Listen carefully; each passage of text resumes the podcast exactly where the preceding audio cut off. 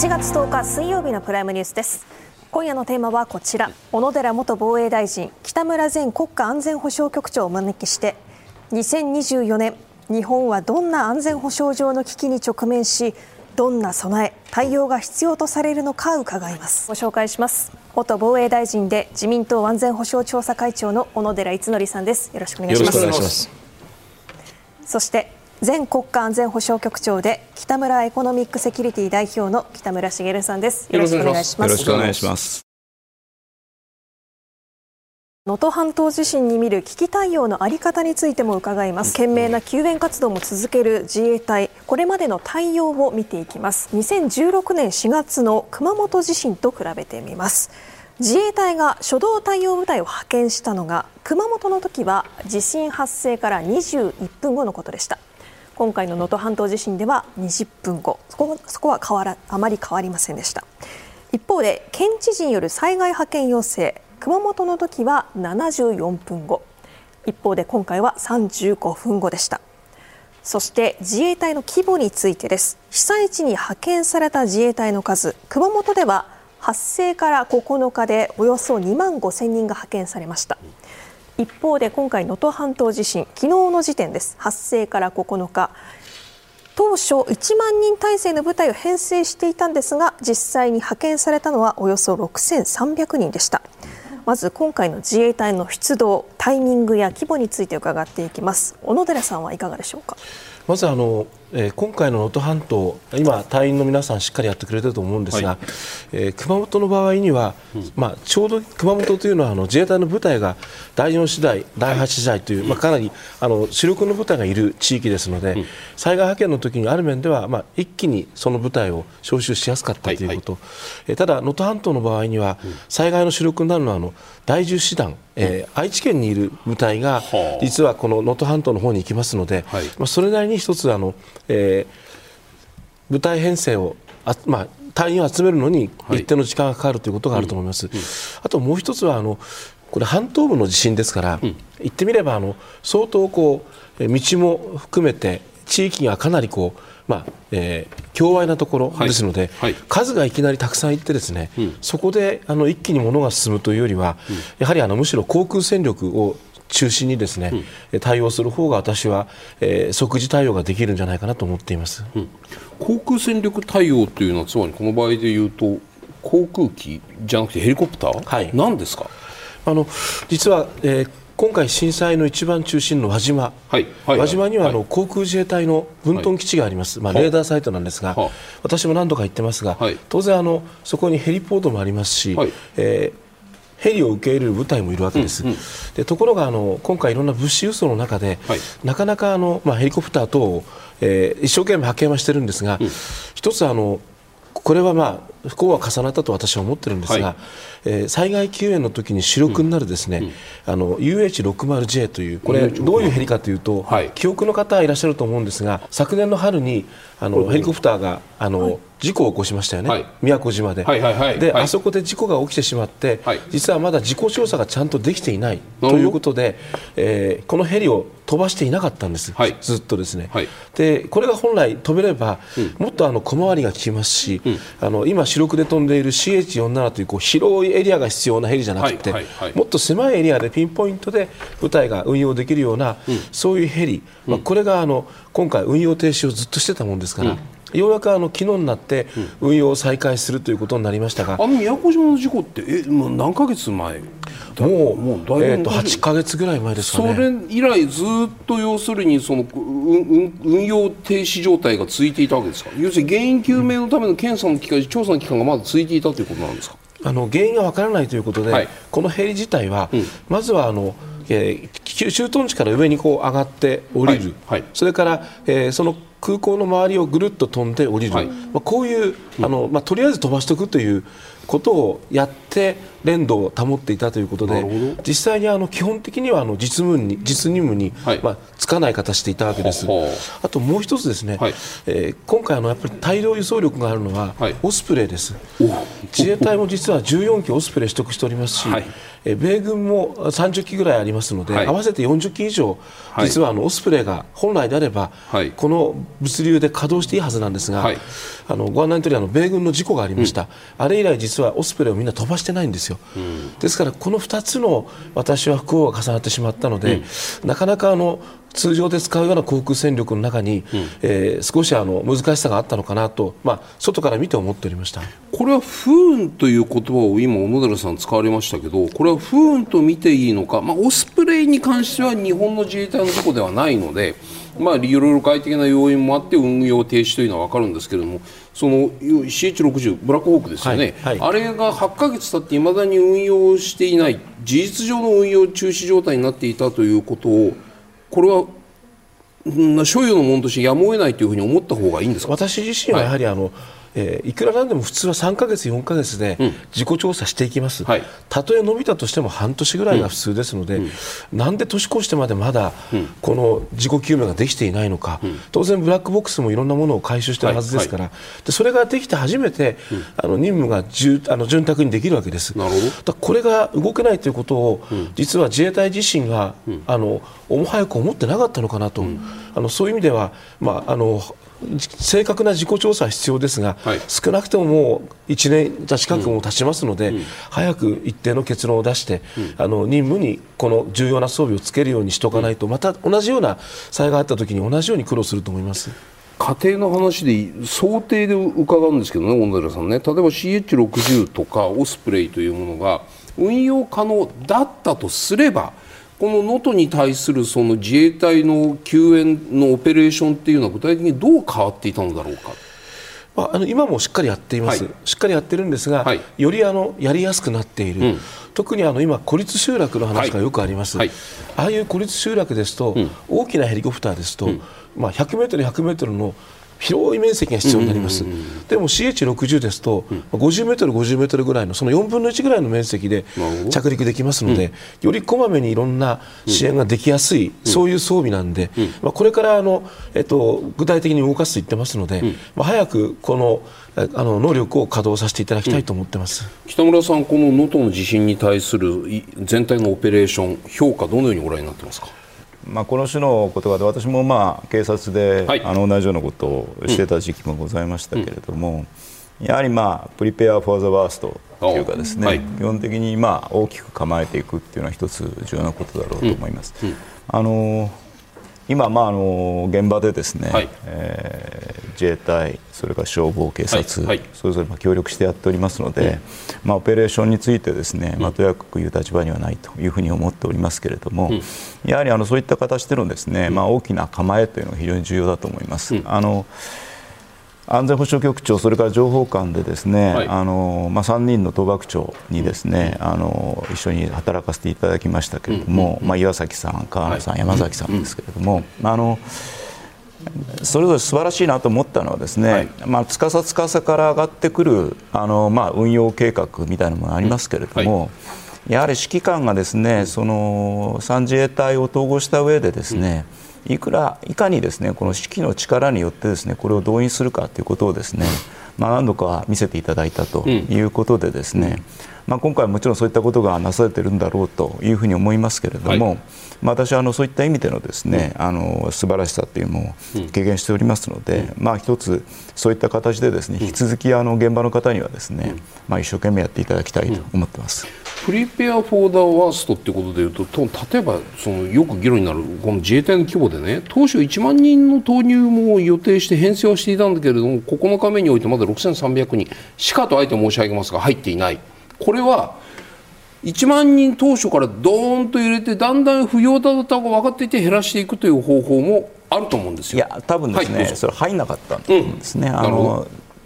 今回まあ半島の先で起きた、はい、ということなんで。うんまあ、あの陸路を中心としてのですね、はい、まあ、輸送ということになってくるということなんで、うん、まあ、仮にまあそういったものを用意したとしてもですね、うんえー、輸送全般にわたってですねそこは行き渡らなかったということもあるんだろうというふうに思います。うん、あの先ほどあのおっしゃった通りですけれども、はい。あの空路によるですね、輸送それからまた、海上ということも当然考えたんだろうというふうに思っておりますけれども、まあ、そういったことについて、まあ、技術的な理由その他でですね、なかなか人員をですね従前に、まあ、輸送できなかったということが、まあ、現状でこういったことになっているんだろうというふうに私は思います。北村さんのお立場からご覧になったときにではじゃあ例えば1万人用意したけれども6300人しか現地が入っていない。これはまあ陸路の状況も考えてやむを得ない。であるとか。ヘリコプターとかオスプレイに関してはオスプレイに関しては米軍の事故。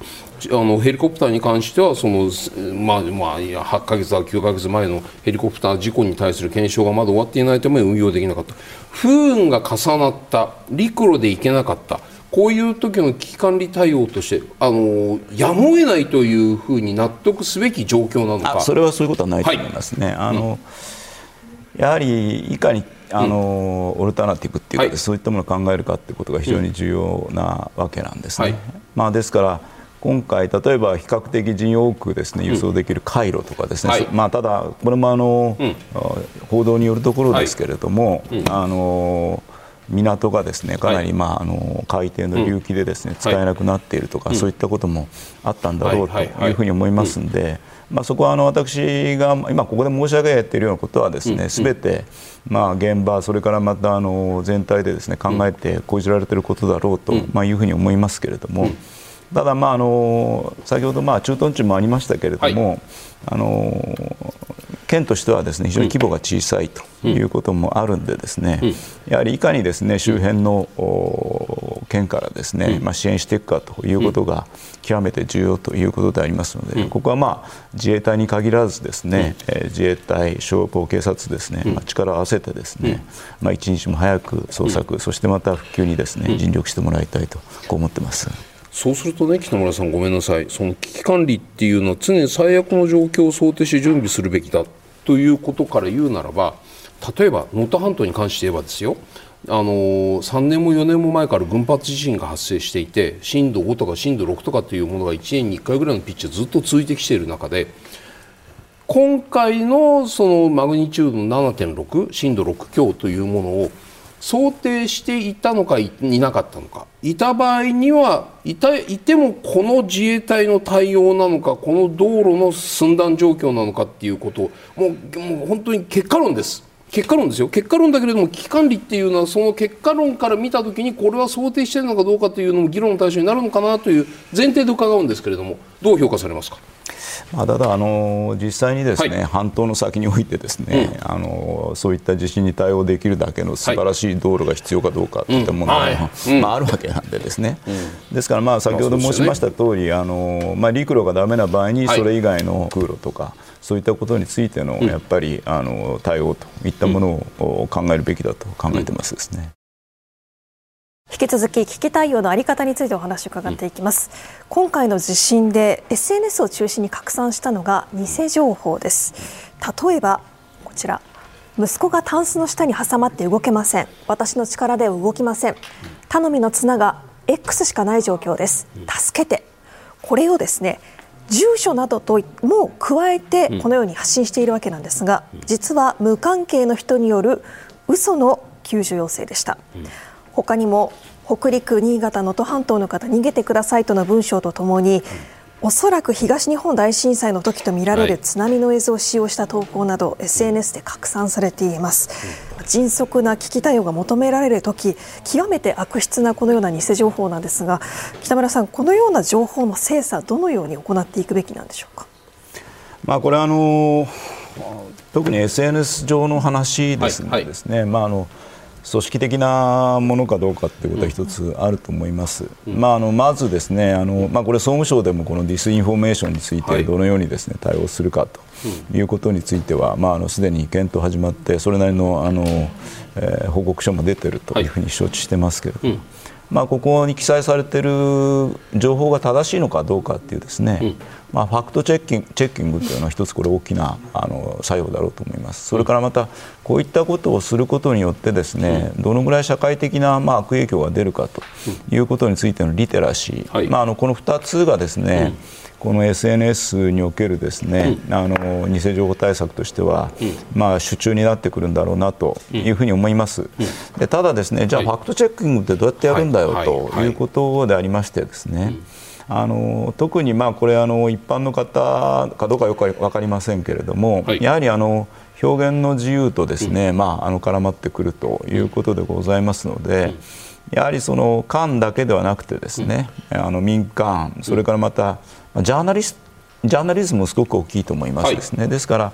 そういうそのファクトチェック、まあ、こういった緊急事態に限るかどうかというのは別なんですけれども、うん、まあ、ファクトチェックをするための組織ですね、うん、まあ、こういったものをやはり官と民で作っていくというのは一つの考え方だと思いますし、うん、まあ、あの総務省のレポートなんかにもそういうこと書かれておりますので、まあ、その際にやっぱりあのこういうその情報の見極めという意味ではですね、マスメディアの役割というのは結構大きいんじゃないかなと。まあ、こういうふうに思ってます。でこれはこれとしてですね、はい、またその紛争時においてはですね、まあ、紛争時というかですね、あの国と国との関係が、ね、あの緊張する場合においてもですね比較的まあ disinformation という手法は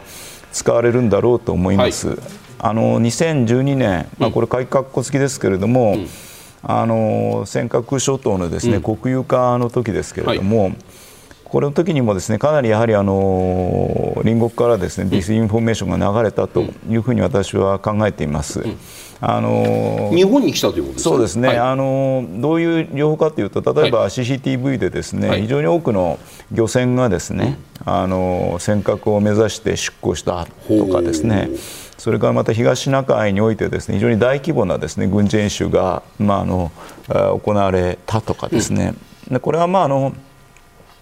私当時情報官でしたので、うん、やはりこれファクトチェッキングのあの一環だというふうに言っていいと思いますけれども、うん、まあ、あのいかにですねそういった事実があるのかないかですね、うん、これをまああのポリシーメーカーに伝えるということが非常に重要というふうに考えてまして、まあ、いずれもそれなかったということを当時の野田総理でしたけれどもお伝えしてですね、はい。はい、でまたあのもう一つはですね、あのこれはその時は十分できていなかったというふうに思いますけれども、政府なりですねそれなりのあの、まあ、なんていうんですかね権限ある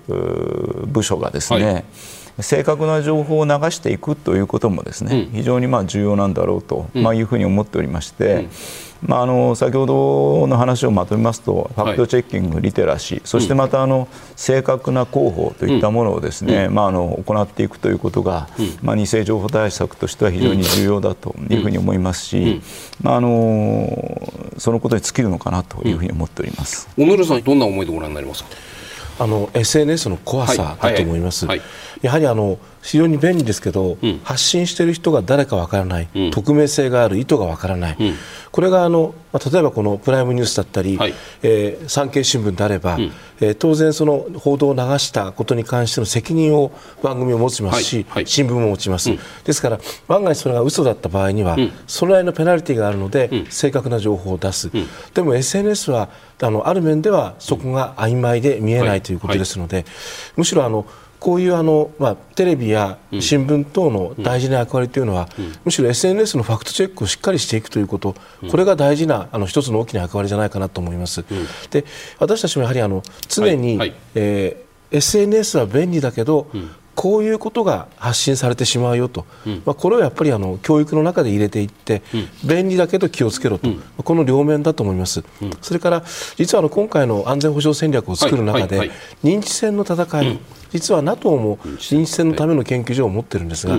おおよそ皆さんどうしてるかというと今あの北村さんがおっしゃったように、え民間と準え政府のような組織がいくつかあってですね、はい、それがそれぞれ自分たちの判断でこれは正しい正しくないというファクトチェックをすると。でその、え団体自体が一つじゃなくて複数あるので、はい、お互いにやはりそのそれぞれを牽制しながら、はい、えー、どれがファクトかそうじゃないのかということをやっていくと、うん。うん、アメリカも実はこのシステムを取ってきていますので日本もあの今回、えー認知性の領域まで行く場合には、うん、えー、こういうことを議論すべきということは、うん、あの戦略の中に入っていますので、うん、今あの防衛装備の移転とかですね、はい、あるいはあの、えーアクティブサイバーディフェンスとかいろんな課題がありますが、それを超えていく中の一つとして、うん、えー、このファクトチェックも入ってくると思います、うん、民間のファクトチェックっていうのは、これは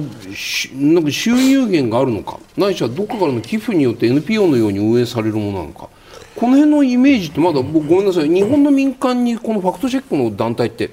あるんですか？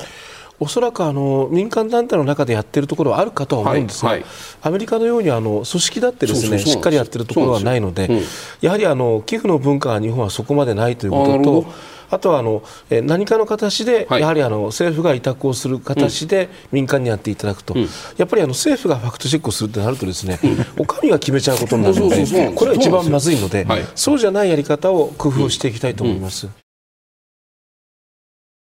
ここからは選挙意を迎える2024年の世界で予定される重要な選挙から日本の安全保障のリスクについて見ていきます、主な選挙3日後今月13日には台湾総統選が控えています、3月にはロシア大統領選。4月には韓国の総選挙、そして国政選挙ではないですが9月には自民党総裁選も控えています、そして11月にはアメリカ大統領選が行われる予定ということで選挙イヤーと言われるこの年北村さん、まず安全保障の観点から注目すべき選挙はどこでしょうか？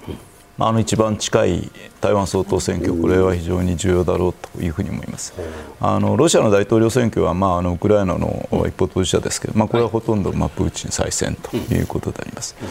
それからまた韓国の総選挙もですね、まあ、あの与野党の関係がどうなるのかということで、まあ、ユン政権、まあ、これまで非常にですね、はい、あの日米、まあ、キャンプ・デービッドに象徴されるようなですね、はい、まあ、こちら側寄りのですね政策、またあの自由で開かれてインド太平洋についてもですね、まあ、それを認めるといったようなことでありましたけれども、総選挙の結果によって、まあ、韓国のですね安全保障戦略、政策といったものがどのように変わるかということをちょっと注目しておく必要があるんだろうと思います。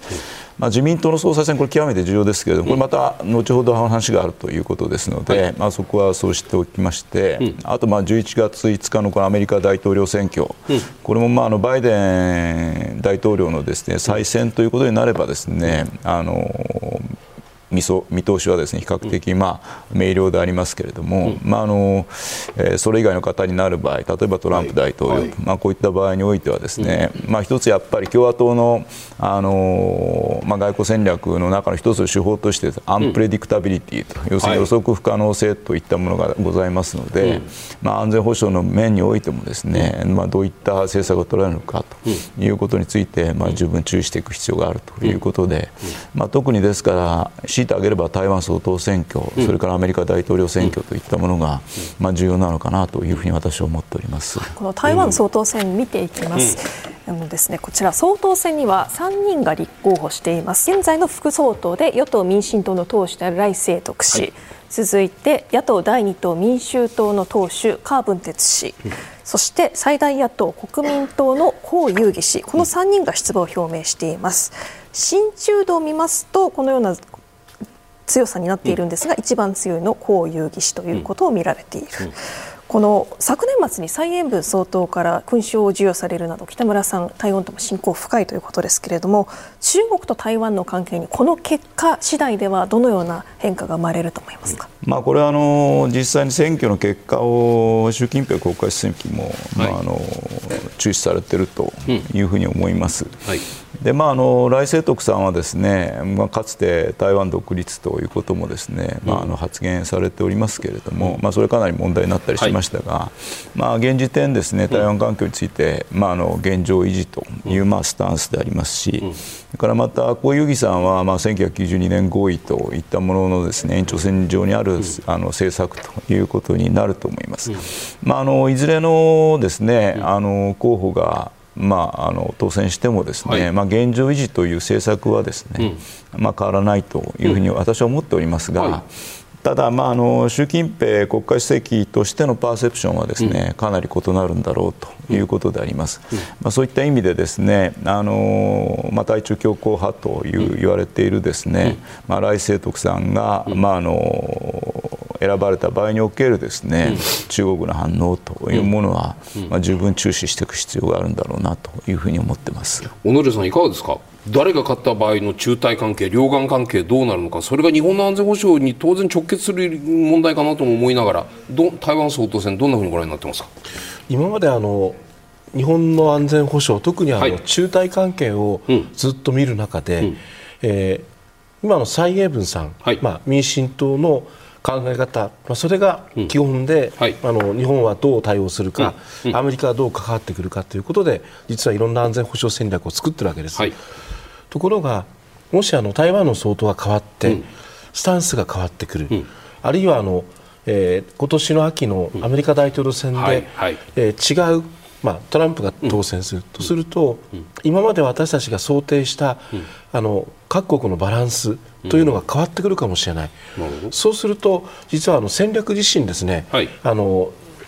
大きく変えるというよりはやっぱりあの少し考え方をよく見ないといけない、うん、実はそのぐらい、えー、今回の選挙というのは、うん、台湾であれアメリカの大統領選であれ、うん、あの日本に大きくかかってくる話だと思います。台湾が、まあ野党が勝つのか与党が勝つのかによって中国の台湾に対する圧力が変わるだろうというような前提で考えるとその圧力が強まれば当然日本の軍事的緊張高まりますよね。その連動の中でじゃあその日本はどのように台湾台湾の総統選を見たらいいのかというと日本の防衛負担を考えるとどっちがいいのかって本当に僕は分かんなくなっちゃうんですよこれ考え出すと。その民進党が勝つと中国の圧力が高まるから日本の緊張感は増すのか。じゃあ国民党が勝てば中台関係は緩和するからじゃあ日本はゆっくりできるのか。そういうもんでもないですよね。まあ、あのどちらにしてもこれは、はい、あの台湾の国民が選ぶ民主的なプロセスですから、日本はこの人がいい、あの人がいいという話ではないんですが、ただ少なくてもあの日本のスタンスからすれば、中国の習近平主席はどの人になったら一番嬉しいんだろうねと。そう考えると 多分こっち側の方かなと。嫌だなと思う人はあっち側の方だなというふうに思うと、えー、私たちはやはりあの、中国を意識して今安全保障戦略を立っていますので、あのみんなが中国の方の仲間になっちゃうと日本が孤立をしてしまいます。逆に中国の今の民主的じゃないやり方はおかしいという人たちが多ければ多いほど、日本は仲間が多いわけです。なるほど。そういうスタンスで、私たちは見た方がいいかなと思います。引き続き選挙イヤーを迎える今年の安全保障リスクなんですが、うん、今度はアメリカ大統領選を見ていきます、うん、こちらトランプ前大統領が今回の選挙で再び大統領の座に返り咲く可能性指摘されているわけなんですが支持率を見ると、うん、他の共和党の候補者と比べても62.6%の支持率と他の候補者を圧倒、大統領選の指名争いで一歩前に出ている状況です。そして現職バイデン大統領との支持率を見ても、トランプ氏は46.1%バイデン大統領は44.9%ということですから、僅差でトランプ氏が上回っている状況です。このトランプ大統領率いる共和党がまた勝った場合、北村さん、この日本は安全保障上の戦略というのを変えていかなくてはいけませんか？これはあの2016年にですね、はい、トランプ大統領が、まあ、あの当選した時もですね、うん、あのどのようになるのか。特に、まあ、あの我が国政府まあ、ちょっと官邸はちょっと別だったのかもしれませんけれども、はい、まあ、当時圧倒的にヒラリーが勝つんではないかということだったんですけれども、まあ、やはりあのトランプの周辺にどんな人たちがいてですね、はいはい、それからまた、えー、どういう意思決定をするのかということをかなり、まあ、あの一生懸命調べた、まあ、記憶がございます。まあ、あのそういった意味でですねあのトランプ周辺の人物についての人脈っていうのは、はい。はい、まあ、当時と比べた場合にはですね、はい、よりまあ把握しやすい環境にあるのかなというふうに思います。うん。うんまあ、私、結構仲良くしているロバート・ブライアンなんか、まあ、あのこれも民間におりますけれども、依然としてトランプとはそれなりの,、まあ、あの距離感を保って付き合っているようですし、ですから、まあ、あの2016年に比べてですね、あのえ非常にこうなんていうんですかね雲をつかむような、まあ、そういった状況にはないのかなと、それからまたあの、まあ、これも、まあ、日米関係どうなるかということですけれども、はい、あの特にですね、あの対中政策についてはですね、あのトランプ大統領がですね2020年でありますけれども、香港の国家安全維持法のですね制定に伴って、まあ、伝統的なですねあの関与政策からの決別というのを行ったということでありますので、まあ、もちろんあの多分トランプ大統領でありますから、うん、あの中国との関係のですね倍の折衝ということをかなり重視してくる、はい、その中で、まあ、我々がですね、まあ、あの予想しないようなですねディールっていうのもあるかもしれませんけれども、まあ、その対中政策の基本っていうのは、まあ、周辺にいる方の話を聞いてもですね、それからまたあの、まあ、例えばステートと DOD と、まあエージェンシーっていうのは CIA ですかね、これのまあ基本的なスタンスっていうのはそんなに大きくぶれないんだろうというふうに思います。ただ一方そのウクライナとかですね、まあ、あのそこについてはやはりかなりあの急激なですね政策の変更の可能性というものも視野に置いておかなければいけないのかなと、まあ、私は個人的には思っております。そうすると北村さん、例えばその経済安全保障的な、ね、中国に対する日本の政策ですよ、さまざ、まなセキュリティクリアランスなども今、一生懸命アメリカに追いつこうとしているように見えます、実態においてそうだろうと思います。うん、でその対中経済輸出についてのその厳しさ、ハードルを上げるような作業なんかもやろうやろうという議論というのは、まあ、トランプ政権の時からずっと続いてはいるんだけどこれがバイデンからトランプにまた戻ることによって今の方針はさらに加速されるのかないしはもうちょっと別の変化が起きるのか日本が追っかけているアメリカの対中政策はどうなるというふうにご覧になりますか？これあの私はあの米国との関係でですね、はい、経済安全保障政策がですね、うん、まあ、大きく変わっていくというふうには思いません。あの2017年、18年、はい、そのあたりからですね、うん、あの米国のいわゆる経済安全保障政策かなりまあ強化されてきたとい。う実態があります。はい、ただ、まあ、あの経済安全保障っていうのは、基本的にあの一国でできるものでもないし、日米でできるものでもない。まあ、そういった中でですね、うん、今、まあ、あの基本的にこの G7 でもですね今回、うん、経済的強靭化とそれから経済安全保障に関してのうん、あの首脳宣言とい。ったものが出ました、はい、まあ、あの欧州もですね足並みがそ揃ってきておりますけれども、まあ、あの前政権でですねやはりあの当時、安倍総理でありましたけれども、まあ、一番苦労されたのはですねあの米欧間ですね、はい、欧州との関係が、まあ、非常にあの良くなかった。という中でですね、まあ、国際的な枠組みで進めなければいけないですね、まあ、経済安全保障政策のようなものが、まあ、若干滞るといったことは、まあ、一つですね、あの視野に入れておく必要があるかなというふうに思ってます、はい、小野寺さんはその安倍・トランプの関係を見たり聞いたりまあ、要するには、まあ、安倍さんの言葉悪いですけど猛獣使いの技をずっとそばで見ていた立場だと思うんですよ。トランプ大統領が戻ってくることによって戻ってきた場合にですよ。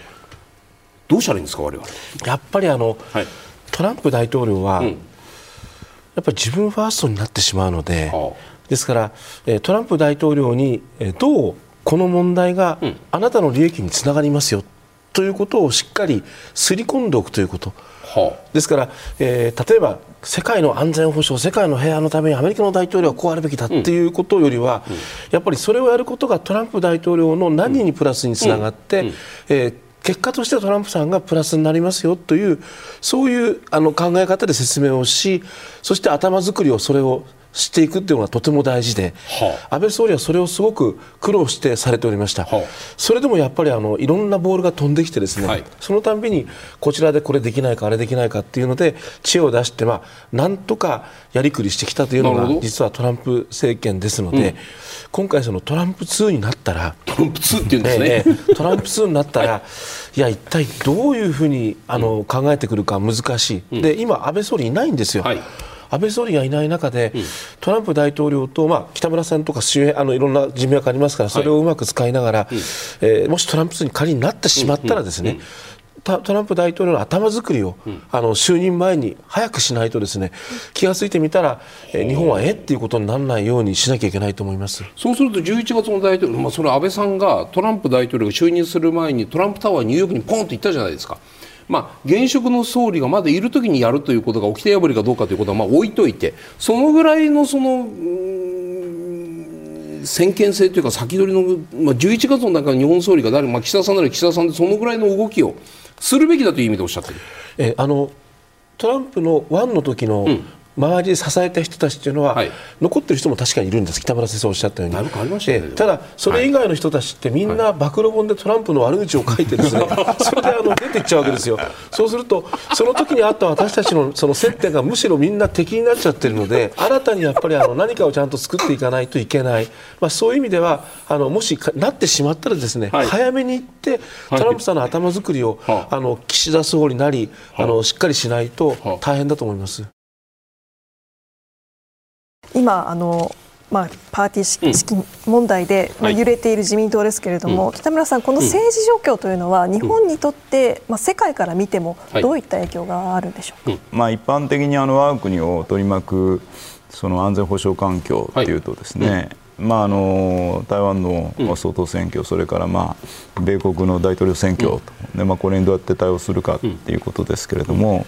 うん、まあ、あの仕事上、いろいろ、まあ、あの米国の方とも付き合ってますけれども、はい、彼らやっぱりかなり心配しているのは、昨年からやっぱりあの始まったですね、はい、あの政治資金の問題、それから捜査の行方。まあ、これでですね、うん、日本がどうなってしまうのかということをかなり、まあ、あの気にしているというのが実態かなと思います。でまあ、しばしば我々はですねこの安全保障環境というとなんかこう外から全部こう作るものだというふうに考えてますが、まあ、あのこの、まあ、10年ぐらいでですね、まあ、あのかなりそういったものが変わってきていると思います。まあ、我が国はまあ、中東国としてのですね、はい、まあ、あの外交、それから安全保障といったものを自ら引き受けるという立場になってますし実際それを実現しようということでですね、まあ、岸田総理も取り組まれているということでありますから、まあ、その中でそういったその継続性が担保されるのかどうかということを、まあ、同盟国中心にですね、まあ、かなり注目しているということだろうというふうに思います。でですから、まあ、我々としてはこれまで積み上げてきたですね、はいはい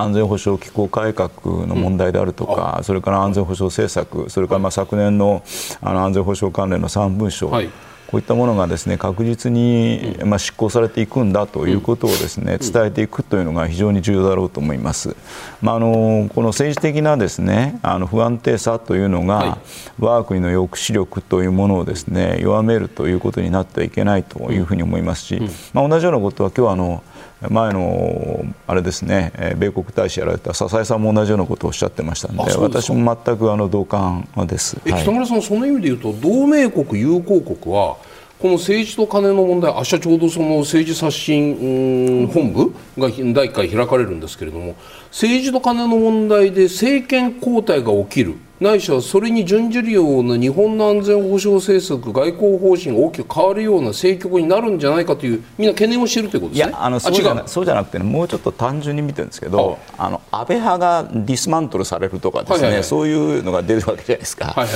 そうするとなんとなくアメリカの人っていうのは、今の安全保障政策、安倍総理からずっと継続してきてると。はい。はいでその安全保障政策自身もですね、うん、ディスマントルされちゃうんじゃないかっていう。そういう割と短絡的な質問というかですね、うん、まあ、あの新聞の書き方も悪いんですけれども、うんうん、まあ、あのそういったことがあるんでですね、まあ、そこをやっぱりいかにあの我が国として継続的にですね、あの安全保障政策をまあ取り組んでいるかということをやっぱり説明していく必要があるんだろうと思います。それは別にこうなんか民主党政権2009年から12年のその民主党政権の時代を想定しているあの時代に戻ってほしいないしあの時代に戻ってしまうのかそういう目で日本を見ているというわけではないです。ね。そういうことじゃないですね。だから結局ちゃんとあの手形が落としてくれるのか手形を落としてくれるのかっていう、はあ、まああの例えば昨年まあ手形切ったわけですけれども3部署で。5年で43兆円ということも含めて、ね。まあ、その手形をちゃんと落としてくれるのかっていう、はい、まあちょっと下品な言い方するとですね、はい。はい、そこを注視してるんだと思いますいかがですか？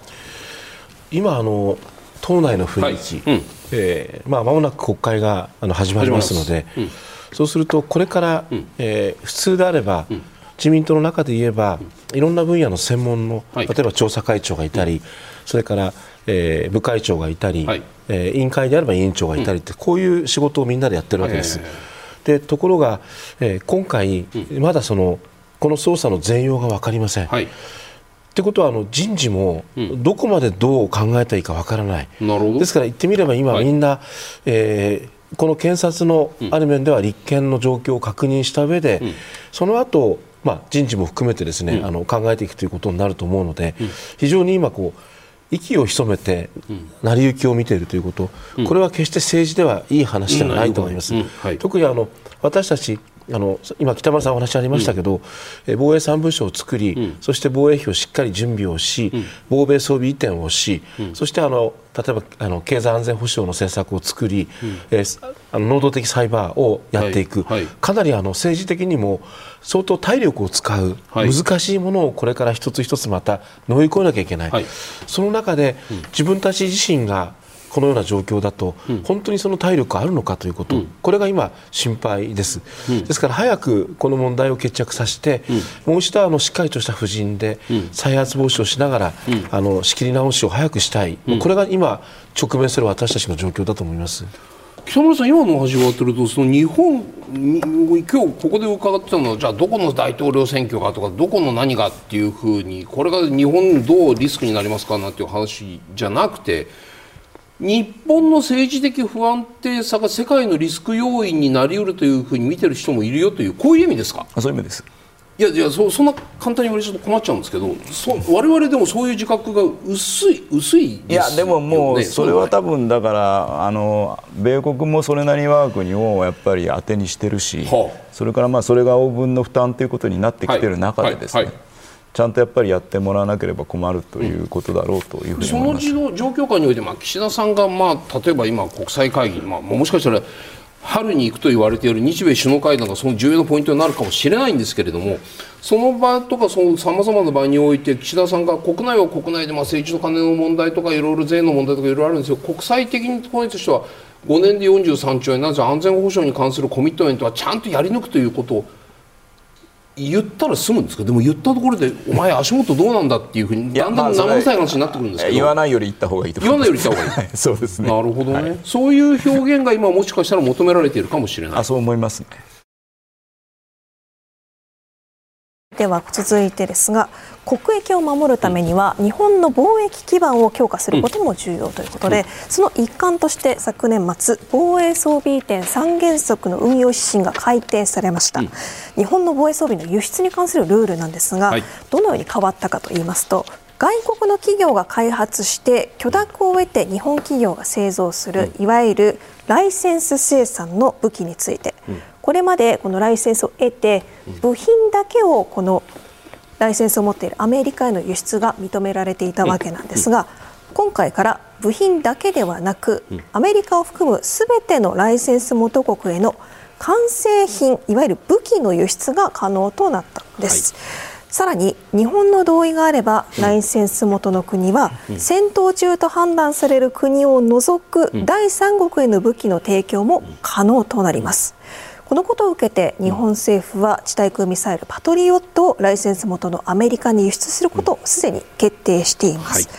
この殺傷力のある武器をライセンス元国には輸出できるようになった今回の改定、ものすごく大きな一歩かと思うんですが、まだ足りないのかあるいは自制を求める声にはここが限界なのか。小野寺さんどのようにお考えですか？えまずあの分かりにくい話なんですが、はい、日本の防衛省の主要装備は、うん、とても技術が高い高性能なものがかなりあります、はい、これは日本だけで開発できなくて、うん、例えばアメリカのような技術開発が先に進んでいる国から、はい、設計図と技術を提供してもらって、それで日本がそれを作るというこれがライセンス国産と言います。で日本で作った方が実はいいものできたよね、うん、だからもともとアメリカの技術で作ったんだけど、はい、アメリカとしてこれ日本の作ったやつ売ってくんない？って言われた時に、うん、まあ、それは相手の国のもともと特許と設計図と技術で作ってるんだから、はい、その国に作ったものが良かったら、お返しする。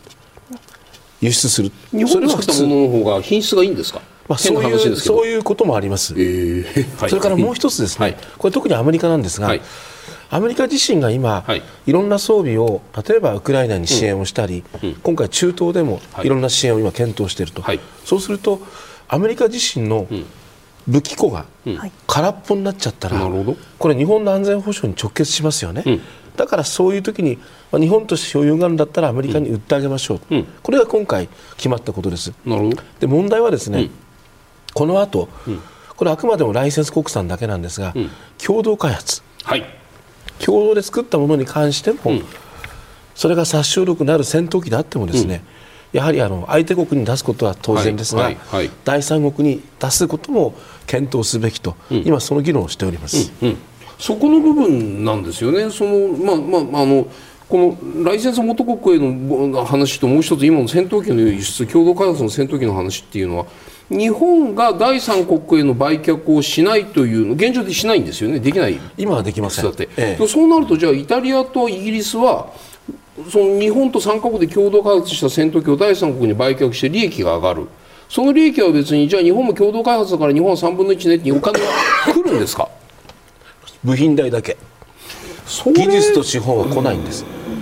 おかしいじゃないですか。それはだって日本の防今回のそのさまざまな防衛装備の移転の一つのコンコンセプトとしては日本の防衛産業の育成というのもあるはずですよね、はい、それが全くそこの部分が欠けた欠落したその流れになってしまう。そういう理解でよろしいですか、で今、日本の防衛産業はどんな状況かというと、はい。うん、例えばその、えー、陸上自衛隊の主要な装備の一つでありますが、はいうんうん、あの装甲車ありますよね、はい、あれ日本で開発できかねて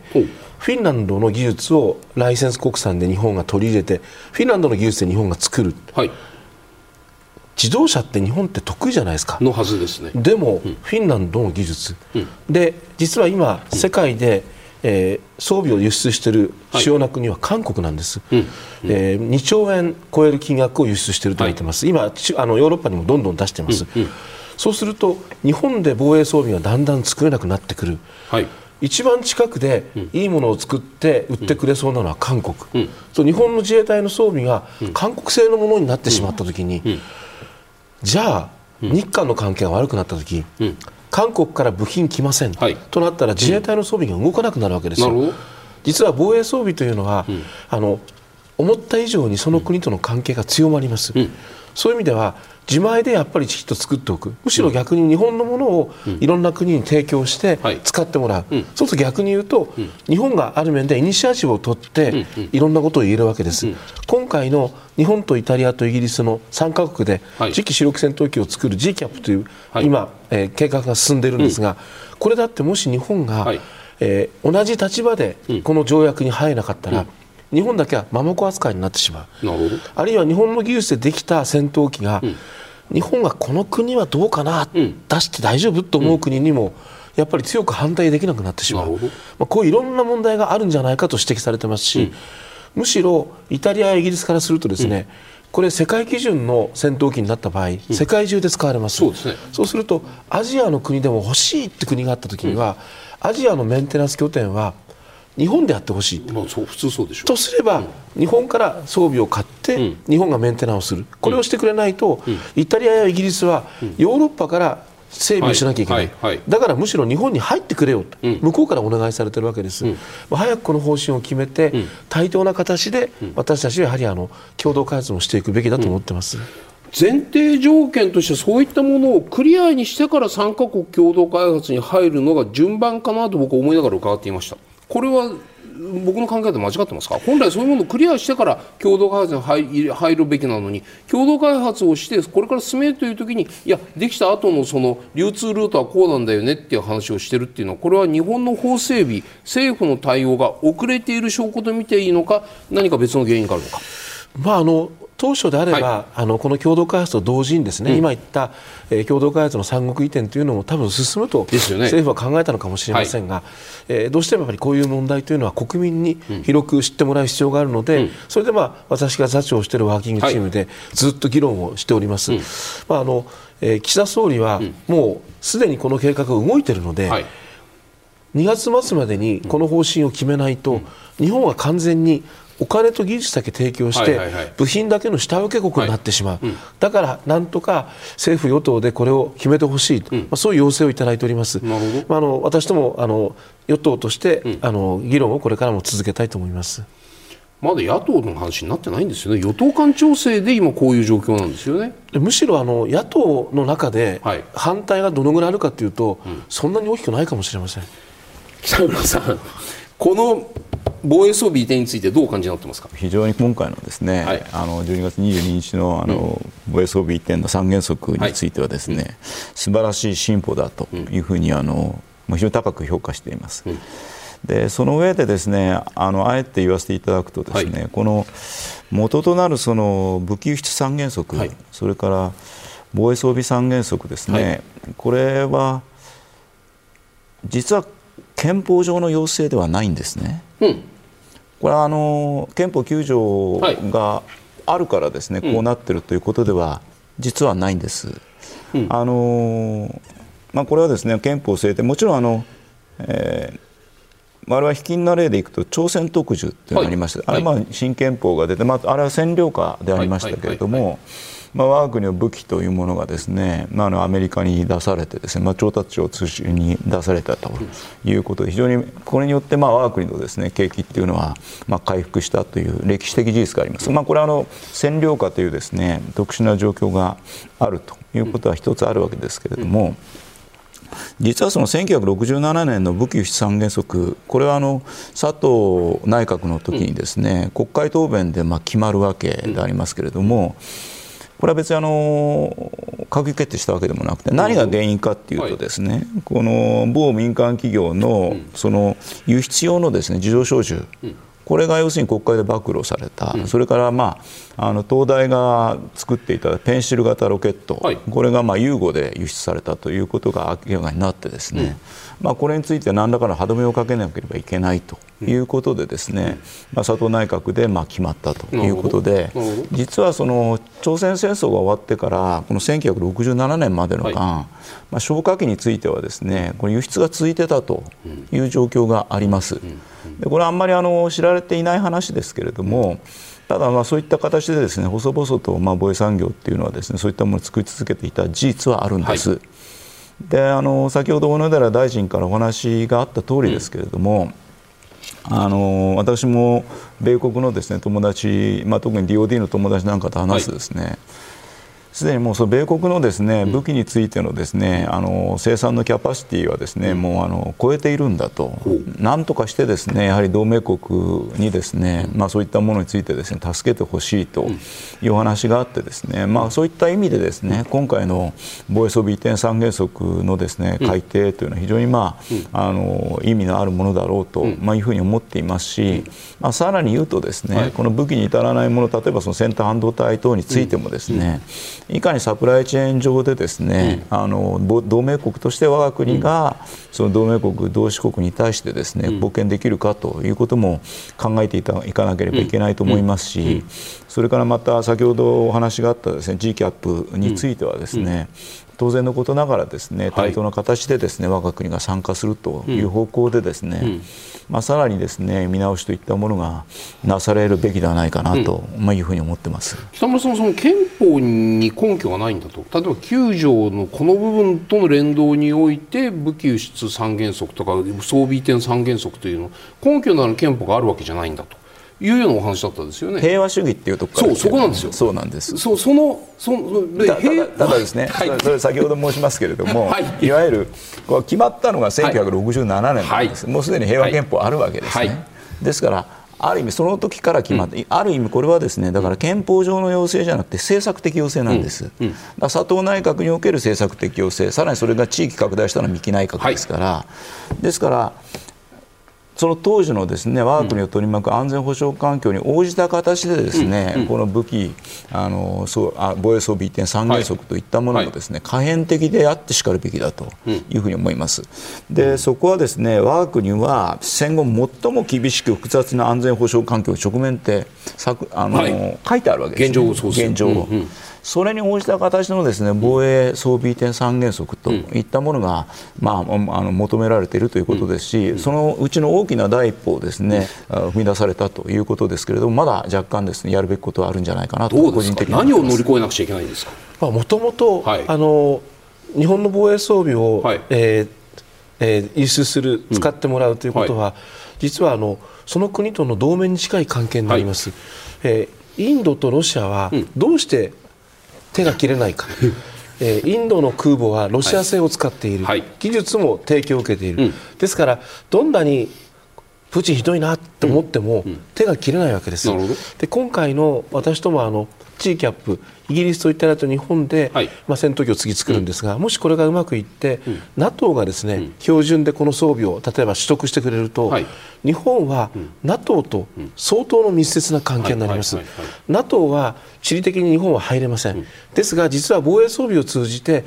同盟に近い形でしっかりこう対応できるとい。うことになるので、私はやっぱりあの防衛装備移転というのは、あの条約に代わる一つの大きな連帯感を示す、そういうものだと思います。平和主義っていう言葉にやっぱりちょっとこうみんな平和主義にのっとった政府方針っていうとちょっとこうおじけづくんですよ、ええ、言葉悪いんですけどそれどう乗り越えるんですか？例えばその、はい、じゃあウクライナが、武器をいろんな国にいっぱい売って、はい。うん、そして儲けてて、うん、この国ひどいよね、うん、でロシアが侵略をしたかというと、うん、そんなことないじゃないですか、うん、別にあの自分たち平和でいたって、はい、弱いと思ったら、仲間がいないと思ったら侵略してくるわけですよ、そうすると私たちは、あの国民に責任があります、はい、この国を平和で保つために、はい、とすれば何を選ぶかというと、うん、仲間を増やして自分が強くなる、うん、これしか実は平和を保てないので、うん、私はウクライナのことを、あの参考にするんであれば、むしろこの状況についてよく考えるべきだと思います。先ほど伺っていたその防衛装備移転のお話、まあ、ライセンス生産品を日本がライセンス元国、まあ、日本が作ったパトリオットミサイルをアメリカに逆輸出するみたいなこのお話についての中ロの反応がこれになります、まあ、中国は国際社会の高い警戒と強烈な有利の念を招いているというのがある一方ロシアの方なんですけれどももし日本製ミサイルがウクライナ軍の手に渡ればロシアへの敵対行為とみなし日本に深刻な結果をもたらすと、まあ、ロシア外務省のザハロワ報道官このように強い反応を反発を示しているんですけれども。小野寺さん、先ほどのお話。日本がアメリカのライセンスによって作ったパトリオットミサイル。アメリカはパトリオットミサイルをウクライナに輸出しているんでアメリカのパトリオットミサイルの弾薬庫が少なくなっているので日本から完成品を輸出してそこを埋めようじゃないかと。いうこの話だと思いました。いわばこうなんてちょっと時差があるけど玉突きのように見えるわけですよ。ロシアにしてみたらこの理屈。日本製のミサイルがウクライナに行っているのではないんだけれども日本製のミサイルが来ることによってアメリカのパトリオットがウクライナに行ってロシアのミサイルを叩き落としている。なんか一理あるようにも見えるんですよ。どう受け止めたらいいですか？まずあの、はい、この両国ともですね、うん、散々防衛装備を世界中に売って、ばらまいてですね、はい、もうあの、えー、いろんな紛争の地域で見てみたら、この両国の消火器がいっぱいあのなんでしょうこう巻かれてるわけですよね。はいはいはい、カラシニコフみたいなやつですね、えー、そんな国から言われるっていうことはどうなのと思うんですが、はい、まあ、そういうことを前提で、はい、今のロシアの方の話をすると、うん。はい、例えばあの今回私どもがライセンス国産をライセンス元に戻すときには、うん、第三国に行くときは、うん、これ、えー、戦闘中というような国には行かない、その約束証文をもらって、日本としてはアメリカにライセンスあの輸出をするわけです。でさらに言うとえー、アメリカとしてあのもし弾薬庫が空になったら、はい、日本の安全保障に直接影響出ますよね、はい。うんうん、同盟国だから、はいはい、そういう理屈付けで、日本はアメリカに出しているので、うん、まあ、こういうそのなんか玉突きだから、結果としてウクライナ軍に行くんじゃないの？というような、そういう意図では全然ない、あくまでもアメリカのあの弾薬庫が空だったら困るねということでやっています。でロシアはでも最近、北朝鮮のミサイル、どんどんなんか買って撃ってやってるじゃないですか、あのどこまで当たるか分かりませんけど、そういう意味では、まあ、聞き流していい話じゃないかなと思います。なるほど。ただ、小野寺さんこう、僕はこの制度自体にあの否定的な意味ではないんですけれども、出しているんだけれども、それはウクライナに行くわけじゃなくて、アメリカの弾薬庫に入って、それが日本を守るんだからいいんだよねっていう理屈は分かるんですけど、何かこう、言葉がぐるぐる回っているようなもっとこううん素直にっつうかその分かりやすくいやこれはもう同盟国なんだしウクライナに対してロシアは侵略してるんだからそのウクライナ防衛のためにアメリカが応援するんだったらそれをサポートするのは日本の当然の義務なんだよっていうふうにこれやっぱりすっきり言い切るのはこれはまあちょっとなんかいろいろ国際関係的に踏み踏み尻尾踏んじゃうようなイメージなんですか？いやむしろあの、はい、与党のチームの議論の中で、はいまあ、侵略を受けている国だから応援するべきだという意見とそれが我が国の安全保障にどう、えー、意味があるのかという意見と両方がぶつかって、最終的には今回の合意ということになりましたので、両方の意見が当然ありました。ただやっぱりさすがに、ロシアがウクライナを侵略して、日本の自衛隊の戦闘機やミサイルがウクライナ支援で行くということが、やっぱり日本の今までのスタンスからするとちょっと一足飛びかなというところはみんなもどっかで感じてたと,、と思います。なるほど。北村さんいかがですか？このこの言葉がちょっとこうまあななんていうの理屈付けいやこれはもう、あの今回のですね、はい、あの点三原則に盛り込まれなく、なかった中でですね。はいいくつか意見があったのは3つあってですねあの国際法に違反する侵略や武力の行使または武力による威嚇を受けている国への支援、はい、これはいいんじゃないかという議論があった、ですよね。それから先ほどおっしゃってた国際共同開発生産における第三国移転、うん、3つ目があの移転を認める防衛装備の範囲、うん。これも可能な限り輸出の自由度を高めた政府のその自由な判断に委ねるべきではないかという3論点はあったんだけども、これはまあ認められなかったということなんですけど、ですからまあ先ほど申し上げましたけど大きな一歩だというふうに申し上げましたけれども、やはりそので先ほど申し上げたのはですね憲法的な要請ではないという話をしたのはですね、ちょっとそのこともあってあってなんですけれどもやはり現下のですね、あの戦後最も厳しく複雑な安全保障環境で、まあ、もちろん占領下であったんですけど紛争国にですね、我が国の輸出品が出てたわけですね。ですからこれとの比較、まあ、これ、まあ、あのこんなこと言うとあいつは論理的じゃないと言われるかもしれませんけれども、ですからそういった意味でですね、やはりその政府としてもうちょっと自由度を持った形でですね、あの移転が可能なようにするということは、政策としてはあるんだろうと思いますし、まあ、それはあの先ほどあの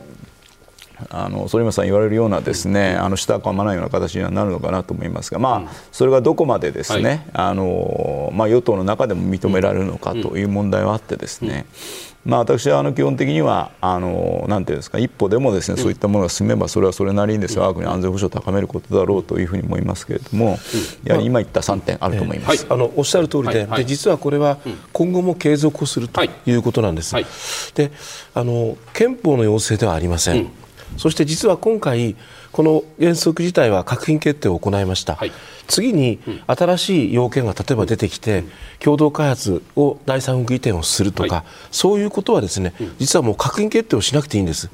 あの旧大臣会合で国家安全保障会議で大臣が集まって、えー、運用指針にこれを入れます。入れますって言えば変わっていくので、実はあの、えー随時やはり必要なもの、うん、国民の皆さんに理解を得たものから、もう一度しっかりやっていくということなので、これでおしまいというよりは、まあ、議論をこれからしていく、あのようやくスタートについたということだと思います、ごめんなさいそうするともう小野寺さんそこの部分の思い切りっていうのはつまり例えば今年選挙があるかもしれないやったらその支持率下がるかもしれないとかその政治的な配慮だけしかそこには障害は僕には見えないんですけどいかがですか？